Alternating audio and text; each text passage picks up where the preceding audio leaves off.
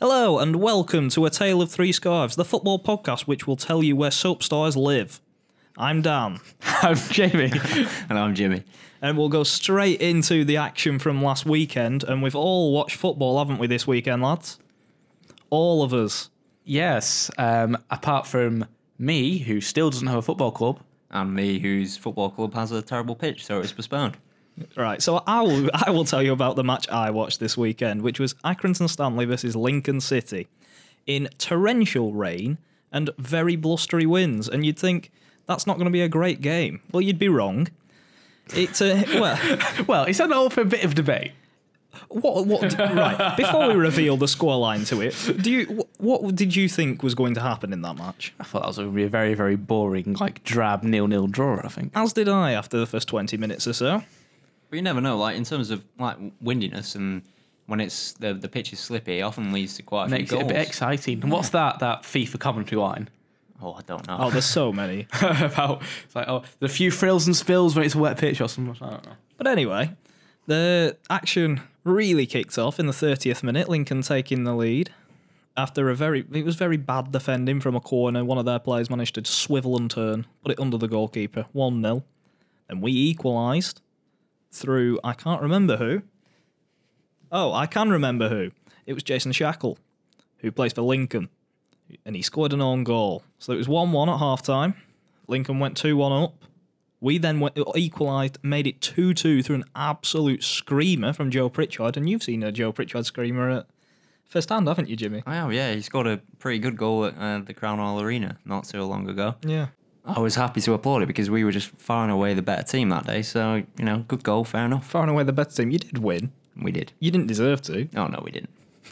But yeah, so that made it 2 2. Not long after that, about six minutes, J- uh, 76 minute, Jason Shackle made up for his own goal in the first half, made it 3 2 to Lincoln. And I was just thinking, how many times are we going to have to score to get anything out of this match?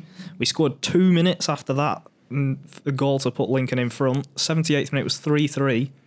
Got to 90 minutes. Somehow the referee found 10 minutes of added time. And we scored in the fifth of them to make it 4 3. Sam Finley with a brilliant finish. And that is how the game ended. And that is probably my highlight of the season so far. It was incredible.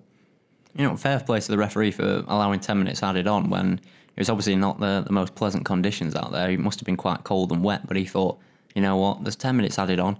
We're going to play all of them, and you benefited from that. I couldn't believe we won that match. We deserved to. We really did deserve to win the match. We made so many chances without scoring. We missed two sitters as well. Lincoln missed one. But very, very happy with the result, and I'm still on a high from it. I'm not surprised. It's another good three points for you, and uh, you know you're sort of pushing yourself way uh, out of the relegation mix-up, and you know you never know now if you uh, start picking up some more uh, points and maybe even a late playoff charge. Uh, I was going to say, do you think we're safe now? Oh, definitely, yes. Yeah, I mean, if you look at the the bottom of League One, um, I don't think if you get involved in that, then you've got some serious, serious problems. Well, Tranmere need to win five games to even catch up with us. Yeah, and, Tranmere have won five out of their opening 30. and Southend are as good as down. Bolton have nearly caught them. That's just incredible. But yeah. So that was the match I watched this weekend. But we'll move on to our game of the week. What is it, Jimmy? Uh, it was a, a midweek game, I believe, or maybe it was a, a Friday night game, actually. I'm, I'm It not was too a sure. Friday yeah, night. Sorry, Friday night, Friday, yeah. night game. Uh, Hull versus Swansea, not one that sort of catches the eye immediately. Uh, no disrespect to those two teams. But it finished 4 4. Um, I think Swansea took the lead quite late on to make it 4 3, and then Hull uh, got a late, late equaliser in what was a, a really good game, a really good. Uh, game live on Sky Sports, I think it was on, on the Friday night. So I have to say, I did watch it on Sky, and none of the goals were particularly high quality. It was the defending which was particularly awful. All the goals were the result of just comical defending. And the fact that Swansea threw it away right at the end, it just summed the whole match up. Tom Eaves, who Was Tom Hughes used to play for who Gillingham? Mm. played for Gillingham, he's doing all right for himself. I, yeah, I never expected to see him at that level, s- even scoring. So Didn't Marcus Madison score as well? Malik, Wil- Madison scored Malik for Wilkes Hull, also yeah. scored, who used to play for us on loan. Did he? Yeah, See, from Accrington Stanley comes great things. well, sometimes. Well, that was our game of the week. Shall we move on to our player? of the same week? Yeah, we can do. Um, I think this week it came uh, for Hyung Min Son, uh, a man who plays for Tottenham Hotspur, of course, I have heard of him. uh, the South Korean winger. Uh, now, he's not actually been in the best form of late. He has been scoring goals, but his performances haven't been the best. But Did he not get kicked off, uh, sent off even, sorry, for kicking Rudiger? He did. That was well. That was about a month and a half ago. So we'll we'll let him off that. But you know, Spurs are in a bit of a mess at at the moment. So they they picked up a really important three points in the in the top four uh, race uh, against Aston Villa. And what was most impressive for me is the fact that Heung-Min Son scored two goals. One of them was in the last minute, but he played pretty much the entire game with a fractured arm. He was uh, tackled quite early on. Looks to have injured himself, but kept playing even after half time. Well, no doubt he was sort of monitored for that for that injury, but he kept on. He stayed on until the last minute, scored a, a really important goal for them, and subsequently, I think he's been ruled out for quite a long time. I think Jose Mourinho was saying that he could even be out until the end of the season. So it was really uh, impressive to see the fact that he was still able to contribute two goals in that game. Jose's reactions to his injuries, though, have just been incredible this week, haven't they? But I think the concern for Jose and the concern for Spurs will be that it's the same arm that curtailed his season in 2017. So if it does end up being a recurring fracture, a recurring issue, it could be far, far more serious than um, the club docs had originally thought. Well, yeah, exactly. The injury problems aren't brilliant at Tottenham, No. and that is just the cherry on the top at the minute. And what, what do we think that that comes down to then? Because I think it is just luck. Just I don't luck. I don't buy into too much of like, oh, they've got so many injuries, it must be a problem with the medical staff. Sometimes injuries just happen. Well, especially at the highest levels of the game, I think you could maybe.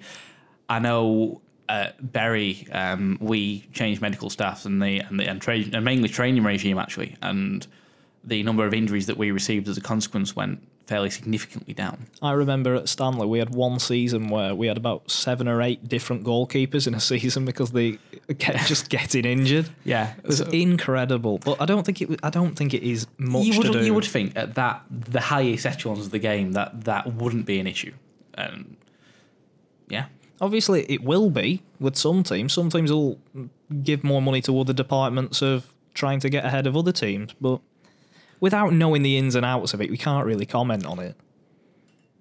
I think with with Spurs though, the, the problem is that Harry Kane is pretty much their only senior striker at the club, and they were so reliant upon him in the Christmas period. He played pretty much every game, ninety minutes every game, and then he got himself injured, hamstring tear, on the first day of January, and they had the whole month of January to bring in a, another striker. Bring, and they, Fe- bring Fernando Llorente back. they could have even done that on loan But why aren't they playing Troy Parrott? because apparently he's too young, but he's you know he's eighteen Well, Mourinho now. isn't known for playing younger players, but surely he's desperate. He has to play him. How, how is that going to affect Parrott's confidence? When you're desperate, your team doesn't even have a recognised striker and he's still not getting a game. Yeah. yeah. Like, he- and we've seen, as much as United have had a difficult couple of seasons, one of the good things, I think, for United fans has been seeing young players come through and prove that they, they can do it. That's because the rest of them have been awful. Well, exactly. Well, doesn't that kind of make the point in that if you, for a lot of young players who are good enough to play in the Premier League, if you give them the opportunity and if um, Jose gave him the opportunity, I'm sure he'd shine. And I don't think it's as uncommon as it was um, back in, you know, back with the young teams of the 90s where, you know, though you'll win nothing with kids, I think was the. If, if Jose was still in charge of United, we wouldn't have seen the emergence of Mason Greenwood this No, season. And absolutely He's not. been incredible. He needs to keep playing regularly, and under Solskjaer, he may well do. Yeah. Well, we'll see how long Solskjaer lasts, shall we? Well, The, the fact is with, with Parrott though is that um, there were several championship teams interested in taking him on loan. I think Charlton and perhaps QPR were, were the main uh, contenders to sign him in January. This is a lad who is you know he's obviously still young, but he's been capped uh, professionally. He's got a senior cap for Republic of Ireland, uh, but he's still not you know made a, a single start in the Premier League uh, for Spurs. So I don't understand why they didn't si- uh, loan him out in January if Mourinho had no plans to play him at all. well, I'm guessing Tottenham aren't your team of the week.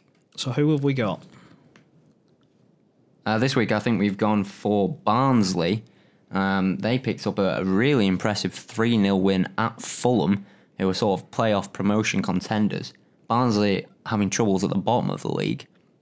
But they were they were really good, and they, they picked up a, a 3 0 win. I think Corley Woodrow against his old team scoring twice, so he uh, obviously had something to prove. And it's a, a, a sort of result that might even turn their season around. I think if, if you're a Barnsley fan and you, you go to Fulham and you win 3 0 and that sort of performance, then you're thinking, you know, why can't we stay up this season? That result in particular annoyed me from this weekend due to the fact we all put our predictions on Twitter again. We were all wrong again. Yep. And the day before, I'd said I really can see so- Barnsley getting something against Fulham, and then didn't go for that in my prediction. Didn't tweet it, didn't happen. Oh, brilliant!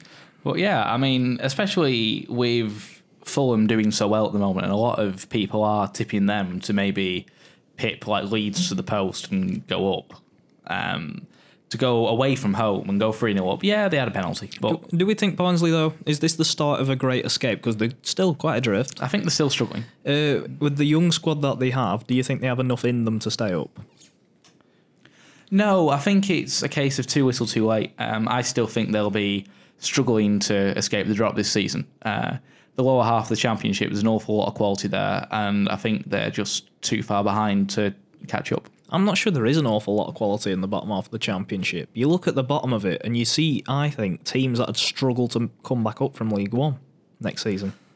Well, I think it's as you know more and more money goes into the game. I think the the gap between some of these teams does start to change. I mean, you look at Sunderland for example, and what Sunderland fans and the Sunderland board have very quickly realised is you can throw an awful lot of money at a problem, but you need to adapt to the style of play. Quick note on that, I cannot wait for the next series of that documentary. But Sunderland till I die. Sunderland Till I Die on Netflix. The first series was it sort of started off so optimistically. They thought they were going straight back up to the Premier League, and then episode by episode, you see slowly the loss of the will to live. You see, I when I watched it at first, I didn't. I, it was obviously very, very interesting, especially for a club the size of Sunderland. But having re-watched it more recently, um, I I kind of feel for them. It, I remember this very distinctly in the first couple of episodes. There is Let's get this straight. I feel I feel sorry for the fans. Oh yeah, absolutely. not yeah. the club. Yeah, because you watch it, and there's one st- scene that sticks in my memory even now, and that is um, a cabbie uh, talking about how Sunderland is the you know Sunderland Football Club is the life and the heartbeat of the town, and that's something that I uh, emphasise with an awful lot at the moment. So. You do hope for the for the good of Sunderland, for the good of that city, because it's a huge city for a League One team that they find the mojo again, and hopefully the players, you know, pick themselves up and start doing something proper. The same cabbie sticks in my mind just because the amount of sheer optimism in the first episode he had in a pre-season friendly when they were playing Celtic. He was Celtic, like, they- you know what? I think this will be an easy win for us. They lost What was it five or five, six nil to six nil. Celtic? Yeah, Minus yeah. six, yeah. Yeah, and then you just saw it going downhill from there. I feel really bad. I remember in the documentary, I feel really bad for. I think it was Johnny Williams. Yes. who's on loan. He was Yes. just a player that has really struggled with injuries. I think over the past few years, and he he seemed quite lonely. I think he re- mentions that he wants to get a dog in the documentary, and that I just I felt really bad for him. And then it was the complete polar opposite with. Do you just want a dog? Is that I- what this oh, is I- about? I, do want a dog so bad, but I feel really bad for. Um, no, I don't feel really bad for him. I I dislike Jack Rodwell for just everything that he does in that. just everything that documentary. he stands for. Yeah, it's just like I think what we have to remember though is that it's a documentary made to entertain people, so it might not be the truest portrayal of some players. I think even if you had the inside story on Jack Rodwell's coming and goings, even if you didn't have that, I mean, it's still the actions of a complete and utter. But following asshole. that, they, they sort of cancelled his contract, didn't they, by mutual consent? yes, Didn't he nearly move to Roma last year? yeah, I think he had a Who trial. is or he, who something, is yeah. his agent, and can we get him? why do we want his agent? Because if you can get Jack Rod- Rodwell to Roma, then my God, you must be good at your job. yeah, that's true. That's true. Well, he got him to Sheffield United in the summer, and they're a Premier League club. And despite the fact that he was, He's still not playing though. yeah, is he's he? still not playing, and I don't think he ever will. But the fact that he's managed to get uh, to a club that, are like Sheffield United, who seem like they're very well run and you know sensible in their transfer dealings, to bring in Jack Rodwell on a free transfer after he's failed at Blackburn and Sunderland in recent years is I, strange. I somehow doubt his agent's Mino Raiola though, is it? it might be. You never know. Might be one of his secret clients. Can't wait until he tweets. Here we go, Jack Rodwell to Barcelona in the summer transfer window. Just gets Jack Rodwell and Paul Pogba in a room. What a midfield partnership that is. well, completely conspicuously absent. Yeah, basically. One of them wasn't. One of them doesn't turn up on the pitch, and one of them doesn't turn up at all. Well, Pogba may be coming back soon. yeah, you never know. We'll see. We'll see. But that's the end to our roundup of the week, games wise, and what are our other things we've picked up over the week of football? I mean, we have to talk about the FFP stuff with Manchester City, don't we? Oh, we do, because it's quite funny. I wouldn't necessarily say funny. It is funny. You see, I'm, I'm conflicted on this. I think both you two, you two, I think have a far more positive view on this than I do. What the positive? The thing is, it is funny because it's not gonna withstand. Oh, They're going yeah. to appeal it, and it's going to get overturned. But it's just the fact that the UEFA have felt the need to make this decision. Yeah. So I mean, do I think they did it? Yes. Like I say, it seems fairly obvious to Allegedly. me. Okay, f- if UEFA have found them guilty, I think that that is my personal opinion. City, please don't sue.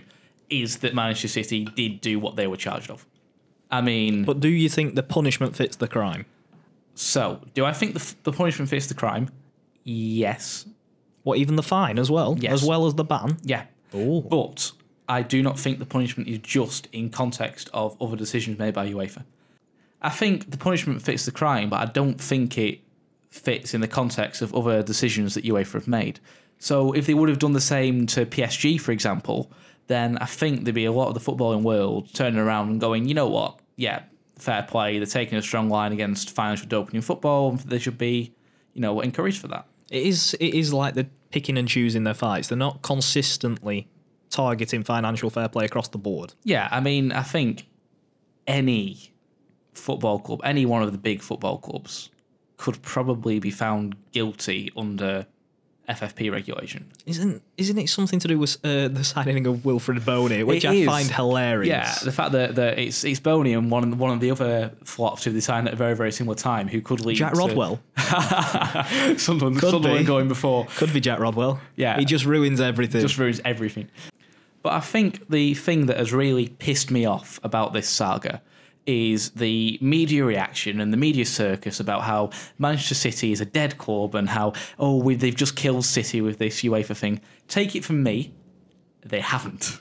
Like the amount of if you would have dedicated even a tenth of the column inches or the reporting that has gone into covering this UEFA decision on clubs like Macclesfield, like Oldham, like Bury, who have genuinely struggled. you could name so many more as well. absolutely. Those are just the ones that are a twenty minute drive from my house. If you would actually dedicate that level of forensic reporting and investigating into these clubs that matter so much to their communities, the the national press tends to if they're in difficulty, will come along and, you know, set up a tent outside, watch them go bust, and then continue on with the next one. If you look at how football is actually funded in this country and actually paid attention to that, then I think we'll be in a very, very different position. I know it's it's not going to happen because it can't. Of course it's not. But imagine if UEFA suddenly went, you know, this money we've taken off Manchester City, we'll give to the lower league clubs in England, and that'll set them going Yeah. that's- for a long time. 30 million pounds, that is Thirty clubs more. Uh, if you go from League Two up to League One, Yeah, that's annual turnover. annual for thirty turnovers, clubs, 30 clubs. more or less. yeah, and it's a drop in the ocean for City. It, it genuinely is, and I do. I want them to appeal it because I don't think they're being treated fairly in comparison to other I want Champions them League to appeal clubs. it just because I love the drama. You just want I'll something be to honest. talk about. Yeah, I love exactly. it, Mick. I love the drama. But yeah, w- wait, we're going to have so many more podcasts talking about this. Hope probably not in as much detail, Yeah. but So now we'll go from leaks damaging a football club's reputation to uh, leaks damaging a football club's future. Um, I'm quite proud of that segment, I'm by the way. loving that sed- segue. I couldn't even say segue because I was so in awe of what you just said. So, Tadcaster Albion um, have been affected by recent storms that have been buffeting uh, the United Kingdom. And the pitch was under 1.6 metres of floodwater. I'm sorry, how? 1.6 metres. How? It was very, very rainy. Very well done. Well done, meteorological expert Jamie Hoyle. All the carpets in the floor in the clubhouse was damaged. Um, the maintenance equipment was destroyed. They're in the middle of building a new facility for officials in order to get up to grade for potential promotions. That's now been ruined. So which division are they in Tadcaster? Uh, so they're in the Northern Premier League, I believe. Um, they're that, in the, s- the, that the seventh. yeah, so we're in the same division as Ramsbottom United, who are my. And Hyde, I believe Hyde are in there. They were up in the conference not too long ago. Don't, I think they may be in the one above. I don't think they're in the Northern. Premier No, I think they got relegated. I've got a table in front of me. Well, they might not be there. I will sway to your better judgment on that one. I'll be honest. But you know they're doing they're doing all right in the league. Um, a lot of the works that they were doing on this ground that have now been undone by this flood were to get their ground up to grade to allow them to progress and hopefully compete in higher leagues. And I think it's really really sad. Um, Well, i- in the past they've had to spend a lot of money, haven't they, on flooding issues with the pitch and the club? yeah, so I think the last round of floods a couple of years ago, they ended up having to spend quite a lot of money refurbishing the ground and making sure the pitch was to scratch. And the board of I was going to say now. be- I saw it on Twitter, and now they just need money to survive because they spent so much money on redoing their ground all these times, Yeah. and it just keeps happening. And at lower league level, a l- uh, how much do they need? They need forty-two thousand. And that is so much money in the seventh division to keep regularly forking out. yeah. It's just not doable. So yeah, they need forty-two thousand pounds to complete the works in total. Um, I think they are crowdfunding twelve thousand of that. I think the rest are trying to get from reserves and from the council. But if you put that into the consideration of like the last conversation, the last conversation we we're having, forty-two thousand pounds is like seven hundred and fourteen times over for the uh, Premier League fund. It really annoys me when I see things like that because clubs go bust over sums like this, Yeah. which is less than half of like a top Premier League team's players' wages. Yeah, so forty-two grand is probably what a sixth For the week. It's probably a day's a day's wage in the Premier League from the top players in the Premier League. Why can't someone step up and just do it? Wouldn't be that hard for a top player or a top team to go, you know what, we're going to protect the game at a lower level. Why don't they? I sort of dislike that argument, to be honest, because if it's impossible to say, because if I No, was a but in a- professional footballer and I was earning all sorts of silly money, yes, of course, it's easy to say, why don't you just give it away? But if, say, I don't know, Raheem Sterling suddenly gave 42,000 to Tadcaster Albion, surely loads of other non league clubs would immediately be like, well, why can't you give us some money as well? see your point, but in emergency situations, which this clearly is, why aren't they doing it? So I actually, and this may be a surprise, I agree with Jimmy. It is a surprise, but go on. Um, I'm very interested in hearing your reasoning. So because there was a massive campaign for Manchester City, I believe, to basically bail out Bury Football Club when we went under, but it isn't their responsibility. They've already helped out my club in the past with the the training ground, for example. It isn't their responsibility to exposed to like to bail out the failings of the way that football is funded. Do I think that they should have an awful lot less money? Yes. Do I think that the way the system needs the system needs to be completely and utterly fundamentally changed and asking Premier League players and making Premier League players responsible for trying to paper over the cracks of a system that is irrevocably broken? I think ooh, it it just distracts from the actual changes that we need to make. I agree with those points, but this is obvious to do with just the area it is and the flooding, and it is an of just an emergency. Someone surely can step up. Yeah, um, I think I'd be very, very grateful. I don't think it's a problem with the system necessarily. It's just a problem with keeping football in a community. Yeah, I think it can be both. I absolutely agree. Um, and to be clear, if City would have said here's ten million quid, I wouldn't have turned it down. Hey, they gave us uh, free goalposts. Yeah. The other season, that Yeah. was their their bit of work. But thank you for that, Manchester City. Um, We see a lot conceded in those goals. but they shouldn't have to do that. It shouldn't be. I don't. No, they shouldn't have to. But you'd hope that someone might feel it within them to Oh, see yeah. a club, even in the course. seventh division, and go. You know what? They need some help. It's not too much money that I have that I need. Why don't I just give them that and they'll be set? Oh yeah, absolutely. You'd like to hope that someone would do that, but I don't think we should expect that to happen. Maybe if it was someone like the chief of the FA, maybe he or she could donate that sort of money. But I don't think we should, as you say, we shouldn't expect professional footballers to, to do it because for them it, it's just a job, isn't it? Really, at the end of the day, and No, Oh, but the thing is, they don't need to come out and do it publicly or anything. Just do it privately. Yeah. Or get a few of them together. Yeah, I think it'd be wonderful if they did. It's just that it seems to always be. uh, Because no, but uh, in, this is I'm saying this in failings of the system. Yeah. until they fix the system, this realistically is the only way that lower league No. clubs in emergencies are going Absolutely. to survive. Absolutely, and I don't disagree with that. And I think it's someone probably, if someone could, it'd be fantastic. It's just that again, the reaction that we always have when a lower league club is in fo- trouble is let's blame the players and their wages. Um, That's not. It is. We, see we it. go, we go. Why doesn't Raheem Sterling donate? 40 It always grand? comes to a head Yeah. of going, well, the top clubs earn too much. But my other argument in that would be they've sort of earned the right to earn that much. And not earn that much, but earn more. Because they're in the top divisions, they've earned the right to be in those top divisions. But how Which I- much I of feel player is contradictory development- to what I have how just said, much- How but- much of player development would the Premier League exist without the Football League? It wouldn't. Would the Football League exist without the non-league? No, So, therefore, maybe. no, it wouldn't. Changing my mind. No, it wouldn't. Do I get a 50 50? You get a 50 50. I think you're wrong, but yeah. I think the, the entire the point of the football pyramid is that every single member of the football p- pyramid relies on the divisions above it and below it to sustain itself. And when you are in the ridiculous scenario where you have the top clubs spending billions of pounds in- on transfers in the space of a year, and clubs like Tadcaster going out of business over £40,000, I mean, it, it, it just seems baffling to me because if you lose, let's say you lose Tadcaster, let's say you lose Trafford, let's say you lose There, wa- Ramsross. there was a team in, I can't remember where, but it was near Lincoln. Yeah. And I'm just saying this so it'll try and jog your memory to na- which team who went bust. And they were a very old team.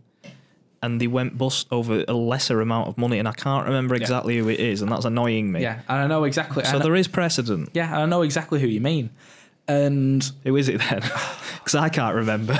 Didn't Jeff Sterling step in to save someone not so long Hartlepool, ago? wasn't it, was mate? it Hart? yeah, uh, Was it he ga- I Hartlepool? I think he gave He's money a to Hartlepool- Hartlepool. he's a yeah. Hartlepool fan, When yeah, yeah. Hartlepool were in trouble. Yeah, Yeah. he did. and it's just I just find it baffling because again, if you actually look through the the, the papers on this, it is all about how oh yeah, you know maybe some of the Premier League footballers will donate some of the wages, but that doesn't solve it fixes the immediate issue, and I'm very very grateful if they did, but it doesn't solve the long term problem that means well this will continue to happen because this will continue to happen, and at some point, either the press becomes not interested, or Premier League footballers quite rightly go, I am not a charity case. I'm not. I, I am not a charity. I do not need to do this.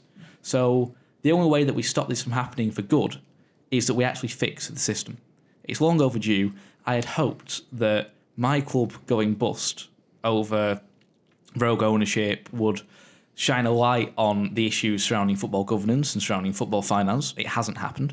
So we how, what what else do we need to do to make sure that these people understand what this means? I think it's a good final point to end on because I think we better move on because Yeah. we're weirdly delving into the realms of being a serious football podcast. But which, if whoa, that'd be a wondrous, wouldn't it? Yeah, if you do want to help Tagcaster get back on their feet again, I'm going to include the link to their Just Giving in the show notes below. It'll be on Twitter and on Facebook and maybe even on Instagram if we can be bothered to get that going. Yeah, exactly. So we wish Tagcaster all the best as Yes, we they do. recover, and we do, despite that previous discussion, really hope if some Premier League footballers listening, give them a few quid, yeah. Billy Sharp.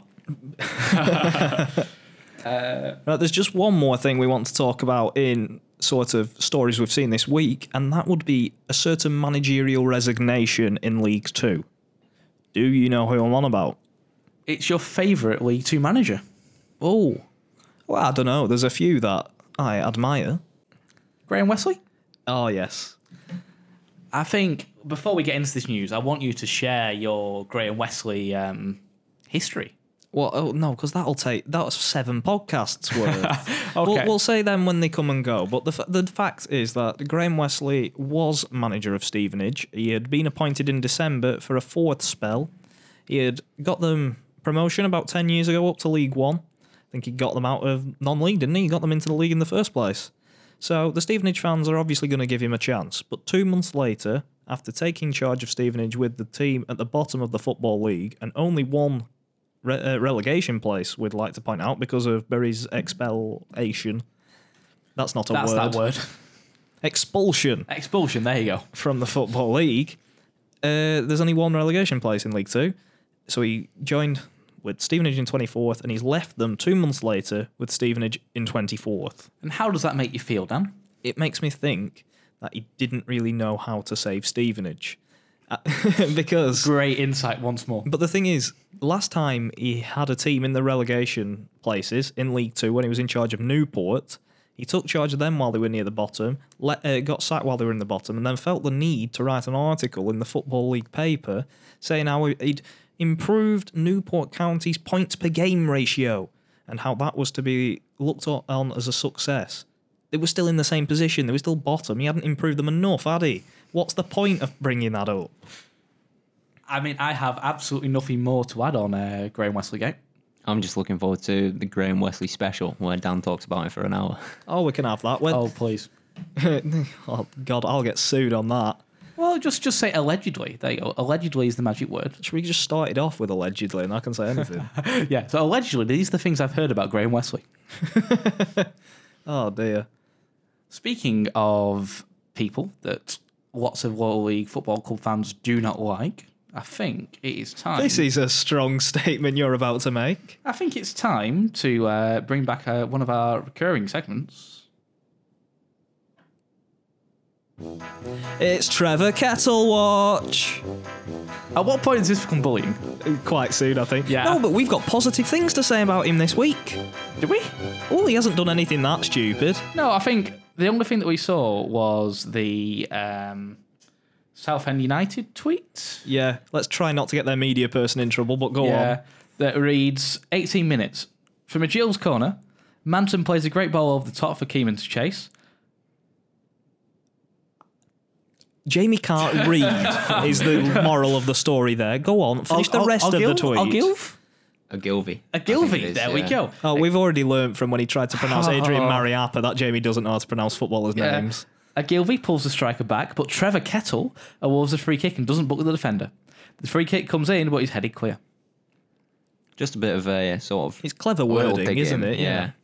But if if that's the only thing we have to talk about Trevor Kettle this week, he can't have been that bad. He must have been all right. Well, I Yeah. mean, from looking through the uh, from the tweets about Trevor Castle, which is how I, how I found that one from Southend United, there were some few stronger worded ones, let's say, from from Southend fans, and indeed, you want to say any that'll donate money to the swear jar we have? uh, no, I think it was e- e- even too strong for the swear jar. So um, I'll, I'll keep quiet on those ones, but.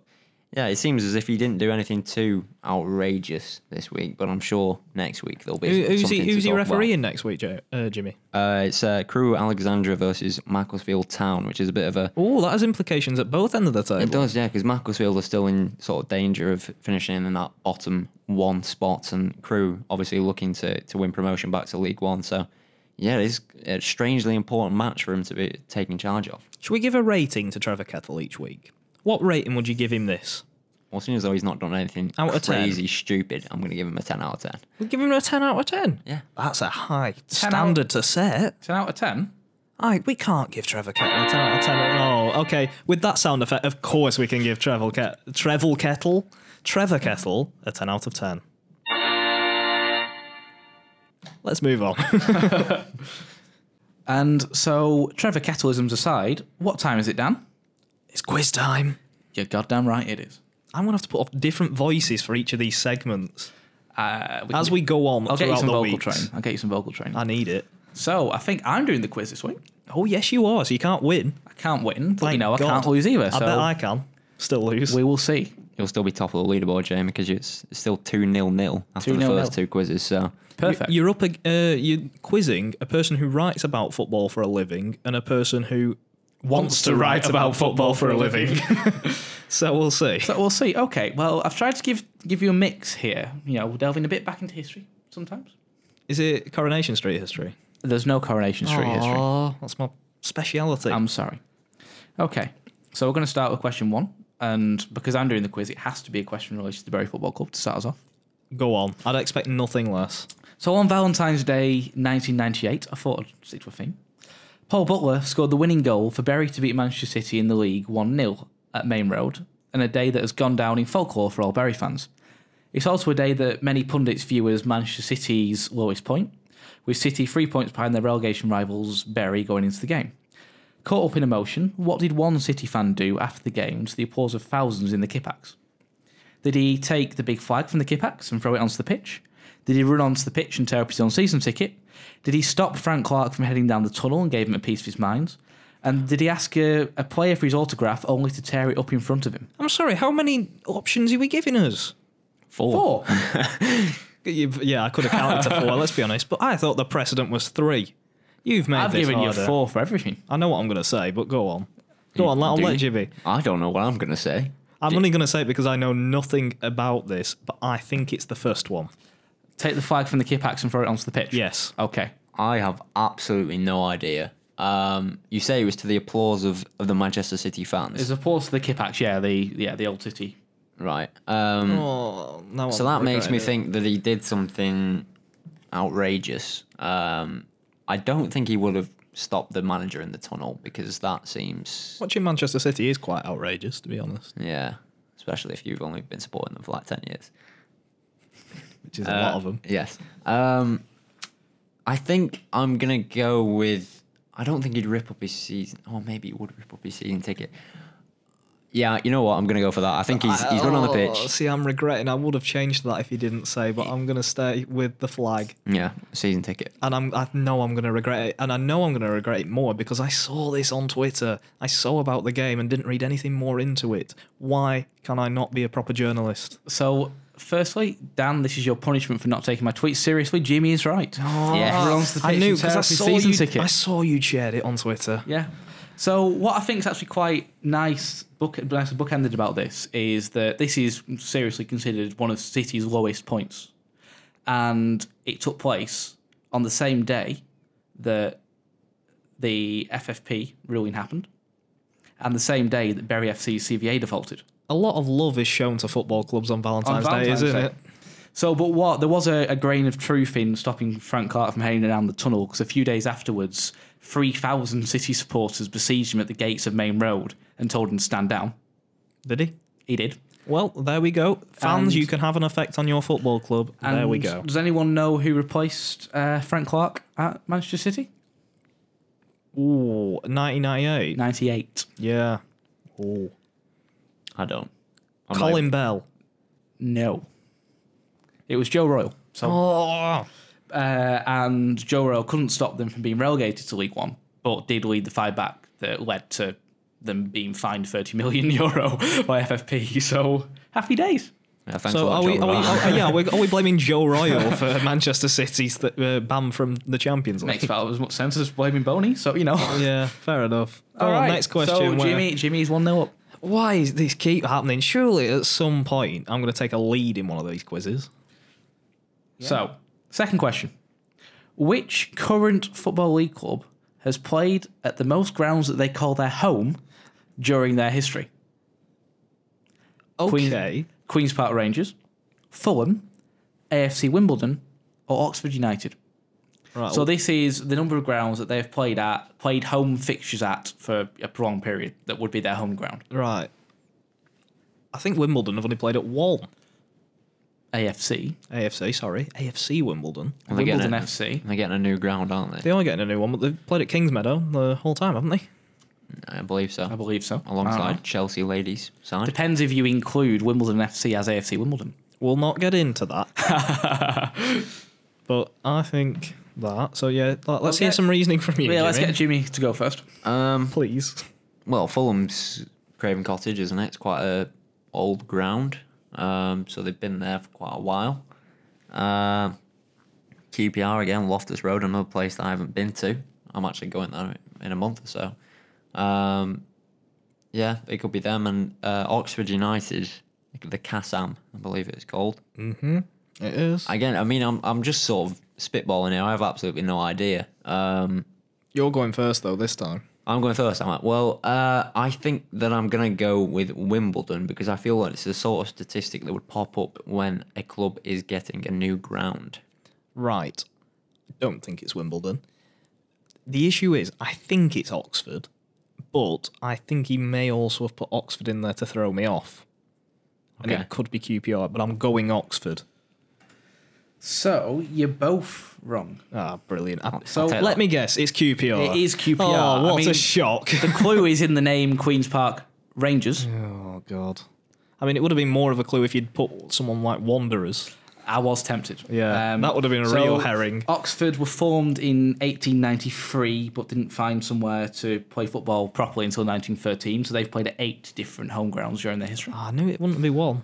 Uh, Fulham have played at 12. Wow. Um, We can't. oh, I know where all these are coming. Are these from like in the war when some of their grounds have been bombed? actually, normally pre-war because um, the vast majority of uh, Yeah. these are all very, very old clubs. Um, so QPR have only played at two grounds since 1920, but played at 12 before their acceptance into the football league. Right. So no I one love gets how any you points. said this question was easy. Queens Park Rangers would be the giveaway. Yeah, well, none of us cl- cottoned on to that, did we? Yeah. No. so still one 0 to Jimmy. Oh, brill. So question number three. So we all talk a lot about journeyman strikers. Oh, we do. We do, We see a lot of them. and we see a lot of them. We see a lot of them in lower league football. Mm-hmm. But there's a few players who've made a name for themselves playing for club after club at the upper echelons of the game. Which of the following players has played for the most Premier League clubs? oh, God. Uh, so, a quick couple of rules. Um, the player must have played at least one Premier League game for the club whilst in the Premier League, and appearances before 1992 in the old top flight don't count.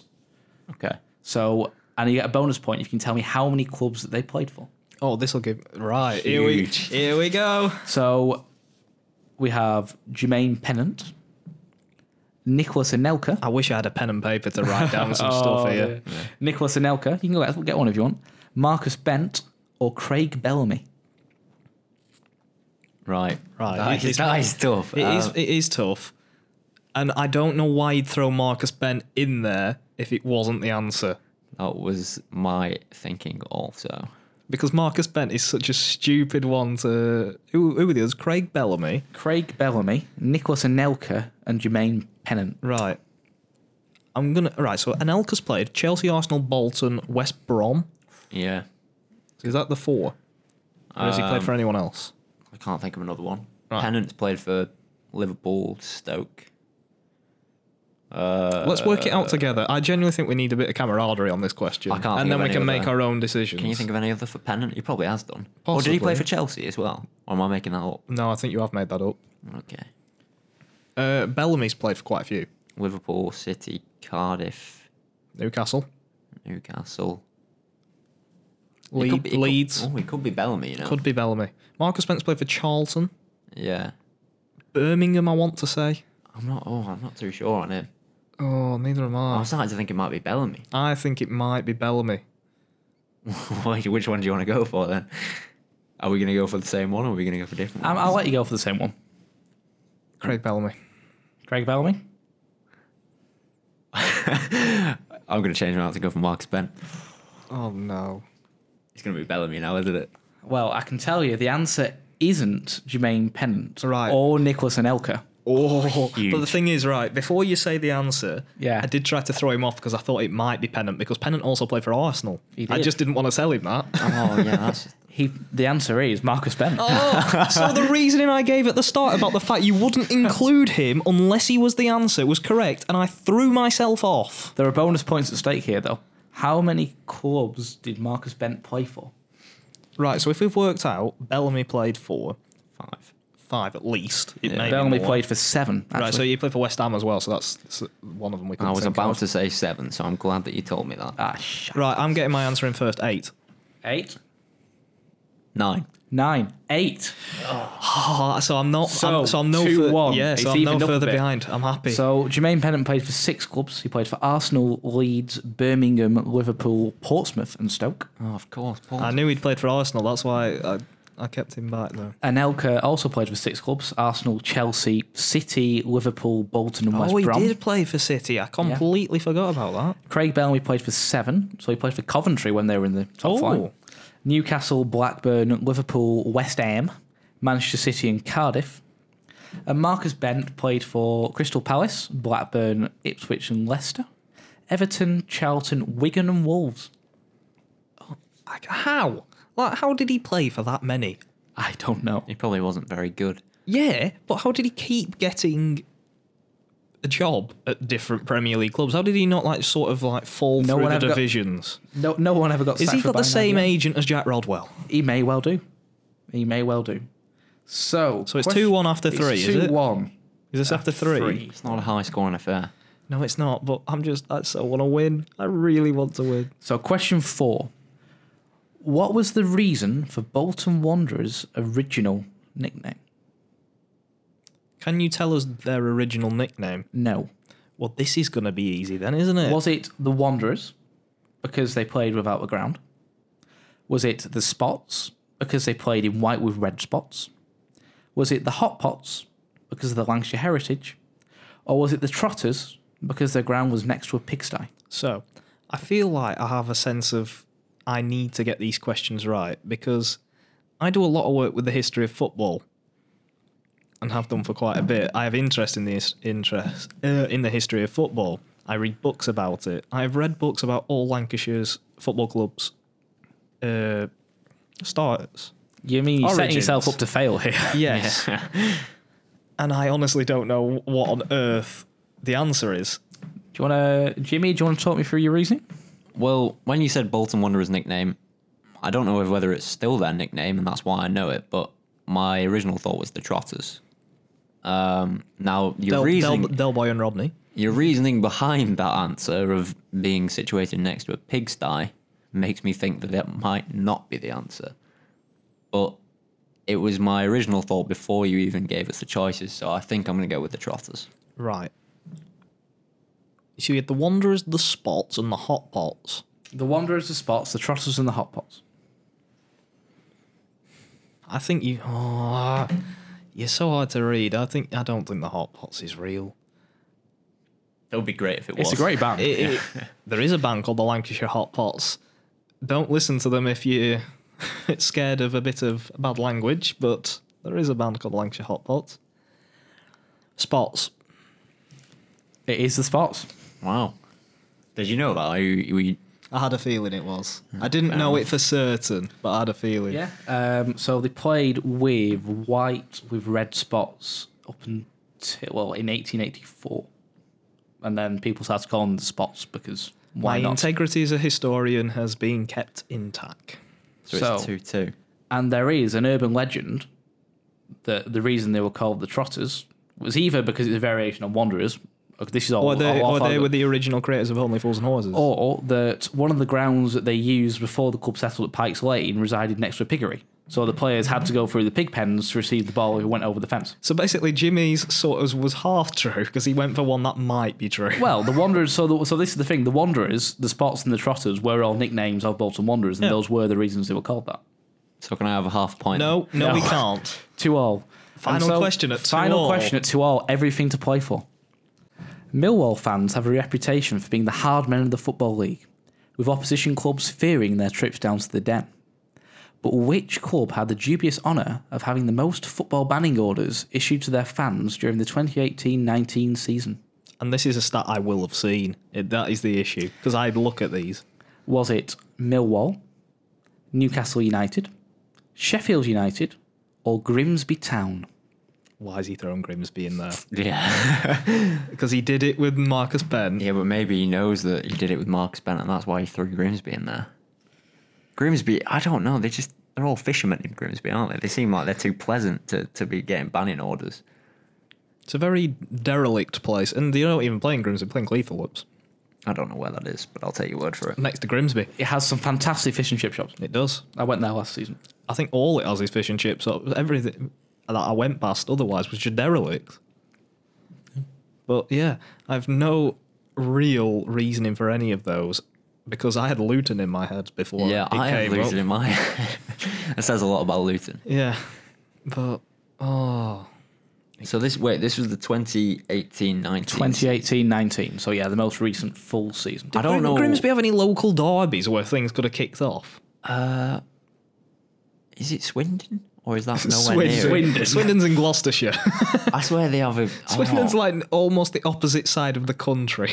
Colchester. no, that's that's very fur. That's in Essex. I don't know where, who the What we've just learned is Jimmy does not have a great grasp of geography. Of Ah, where Grimsby is. I don't know where Grimsby is. I've never been. the northeast. All right. Fair enough. Where did you think it was? I don't know, to be honest. I have been. I've been a couple of times. I don't know why you'd throw Millwall in there when you mention them in the question. Uh, It's not Millwall. I'm telling you that now. It's not Millwall. Part of me thinks that it could be Sheffield United because they got promoted and they probably just, you know, it was such a rogue promotion. They were probably quite drunk a lot of the time. Right. Well, I'm going to throw the gauntlet out there now, and I'm going to go Newcastle. All right. That would make sense because the more fans you have, the more likely you're going to have fans that It get would. banning orders. It would. It would. And Grimsby probably aren't particularly well supported. And I feel like that's just a rogue one. Newcastle's ground is a lot bigger than Grimsby's. I can tell you that. Is it? Yeah. Is this when you went on your trip to St James's Park to get the interview? I've been. The thing is, I have been to St James's Park. I've not watched a match there. I I've have Oh, this been- season. Been there. What, Wait. watched a match? Oh yeah, Yeah, yeah. Rochdale. Fuck about I that. watched England back when they had um, started deconstructing the old Wembley, but before they built the new Wembley. Ah, so well, I'm going to have to go then, aren't I, in the near future, Yeah. so we can have proper discussions about St James's Park. But- Exactly. Go on, So, Jimmy. Jimmy, I'm going to need to press you for an answer here. Oh, I don't want to be a cop out and go for Newcastle, but that's kind of what I No, think it oh is. come on, no, No, please yeah, don't. you know, you're right. I'm I think that he should go for whatever he so wishes. Okay, I'm gonna go for Sheffield United. So, what I can tell you I really hope it's Grimsby. Is that we're both wrong and it's great. is that Millwall do not feature on the table of the top five. I knew it- clubs I knew it with wasn't banning Millwall. orders. West Ham and Sheffield are both in joint fourth place. So, Wait, so sorry, Jimmy, can't, Sheffield United. Sheffield United so Jimmy can't win at this point. Oh, on 54 banning orders enforced during the last season. That's only 54 is only fourth. Grimsby genuinely could be top here. Birmingham are in third. So On the, are, the, are the fifth. top two Grimsby and Newcastle? They are. No. Birmingham uh, City are in third on 57. It's going to be Grimsby. He wouldn't have put them in there if it wasn't. Newcastle United Mm. are top with 71. I've won a quiz. I've won a quiz. so, Dan, thanks to bonus points and Jimmy pulling out to be a gentleman, has won the quiz. Oh, you can't! I can't believe how happy I am. How does it feel? Uh, It feels good that the only person yet who hasn't won a quiz out of us three is the is the person who professionally writes about football for a living. To be fair, I did say that I thought it was Newcastle, and that, I'll, oh, that's all I'm gonna say. You know, yeah. And we'll just ignore my um, Mac deciding that it wants to get in on the party. He's celebrating my It's win. celebration for your win whistle. Ding! oh, that's a great weight off my shoulders. How does it make you feel, Dan? Like a winner. Like a winner. Like a winner. I am only second in the table. So I think I'm still undefeated uh, on my two quiz. Just wait until next week. Just wait until next week. Oh, when I it is will. me versus you, and it is a chance for me to Head draw to head, level. so it's a That chance is- for you so to if draw I level. win, I could uh, we could both be on two, and Jim Jimmy could be I- on zero. I can't believe I'm gonna be, I'm gonna be on zero after four weeks of doing this. Yeah, I pride myself on on football quizzes, but as do I. But I've only won one. I think ours are slightly esoteric, to be fair. Yeah. maybe I'll just make next week's quiz so impossible that you both get zero points. I'll still somehow get five. Don't worry about that. Yeah, I suppose with multiple choice, there's always a chance. Exactly. All right. Well, I think we now need to move on to Dan, and you have a story. I do. That you would like to but tell I us. Would, but I would like to ask you which story you would like to hear. Would it be another one from when I was under the age of 10 or when I was trying to impress a girl? I think it has to be the latter. so Okay. let's delve once more into our recurring segment. Where did it all go wrong? So, as you know, at our school, we used to play football quite a lot at lunchtimes. And I, I sometimes played football with you two. Not too much, I don't think, until sixth form. Yeah, that's true. That's true. But uh, we'd play a game called Knockout or Wembley for some people. And uh, I'd organised to meet up with a girl that lunchtime, and she'd come up to the AstroTurf and meet me up there. So I saw her waiting at the gates, and so did all of my friends as well while we were playing. And they went to me, try very discreetly, went, Oi, let's make you look good. Let's make you look good, and you can score and you can impress her. And I'm not kidding. I was trying my best to score a goal with them falling over in front of me, making it look like I could score. And honestly, they went on for 10 minutes of this while she was waiting for me at the gates. and I did not score a goal. I was I was trying to dribble past people who were standing there, falling on the floor in front of me, the goalkeeper not moving to either side of the goal, and this went on for quite a while and I didn't score a goal. I walked off and she didn't say a word about my performance. I think deep down in my heart, that was when I realised I wouldn't be a professional footballer. Thank you for sharing your truth. Luckily, she won't listen to this, so that, that this is fine. You hope. I know she won't. I think that's something that touched me on a emotional level, Dan. I feel your pain. I think everyone listening to this podcast feels your pain. We've all been there. We're here for you. Well, I'm looking forward to hearing your two stories about trying to impress people. It's a strong assumption there that you've just made. I don't know. You mean trying to impress? Yeah, I think you trying. mean fully impressed. Fully impressive. Okay. Excellent. Well, I think that's just about all we've got time for. It is. Thank you yet again for listening. If you are someone who has listened through from our first podcast to now our third, What's wrong with you? yeah, what's wrong with you? Sorry about that. But thank you for your support. It means a lot. If you just keep listening, we'll we'll, we'll hope to make this go from a one level to a higher level each week, and the rewards will show soon. Spoken truly, like Jose Mourinho there. I, I'm I'm I am injured. He is injured. Yeah, I did my hamstring. Oh, mate, I'm sorry. Jimmy doesn't believe me, but I did. Well, things that we don't believe is this podcast is now coming to a close. Thank you so much for listening. Um, we are on all the usual socials in all the usual places, all of them. Yep. And we will see you next week. See ya. Thank you for listening. Ta-ra, folks. See ya.